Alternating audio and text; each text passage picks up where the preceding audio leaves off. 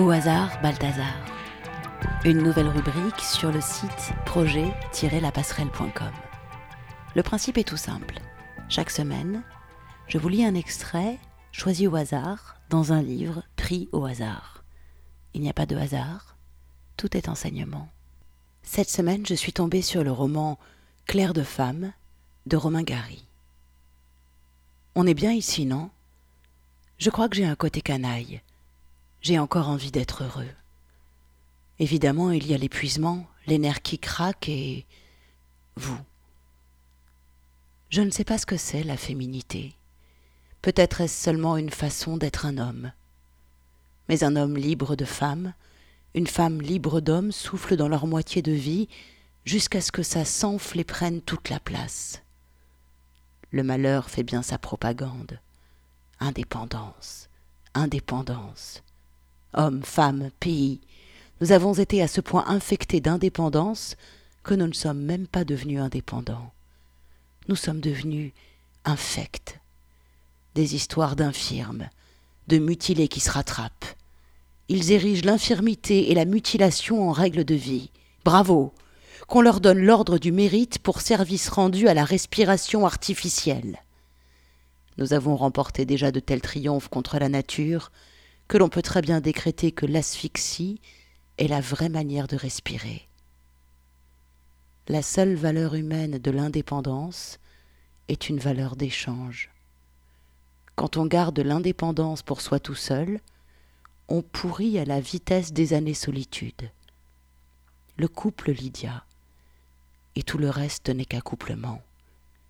Le couple, cela signifie un homme qui vit une femme, une femme qui vit un homme.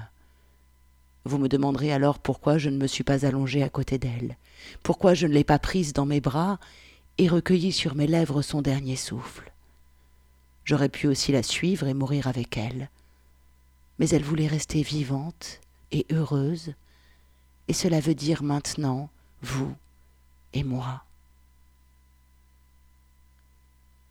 Voilà, c'était un extrait de Claire de femme de Romain Gary.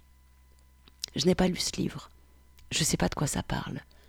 Je ne me raccroche à rien de connu, seulement cet extrait sur lequel je suis tombée. Le couple. On y colle des images erronées. On confond couple et dépendance du mutilé à son infirmière. Vivre le couple en soi, vivre l'homme et la femme à l'intérieur de soi, retrouver sa complétude.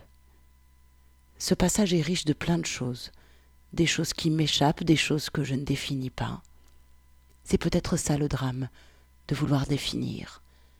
Définir l'homme, la femme, la liberté, le bonheur, et tout ce qui dépasse, on le coupe, on le tranche, on le mutile. On passe notre temps à mutiler au lieu d'agrandir nos possibles, et on mutile celui qui dépasse de trop des fois que ce soit contagieux. La seule valeur humaine de l'indépendance est une valeur d'échange. Quand on garde l'indépendance pour soi tout seul, on pourrit à la vitesse des années solitude. On confond solitude et isolement, complétude et accouplement, amour et refuge rassurant et restricteur. Nous ne sommes pas des bois constrictors, Arrêtons d'étouffer, d'étouffer nos vies, nos envies, nos sentiments et ce qu'on croit aimer. Aimons l'homme et la femme à l'intérieur de nous. Élargissons nos frontières. Accueillons l'autre en nous qu'on ne connaît pas et qui pourtant n'est autre que nous-mêmes. Brisons le miroir de l'autocontemplation et de nos définitions. Étendons-nous à l'infini. Inspire, expire. Tout est déjà là, ici, maintenant, nous.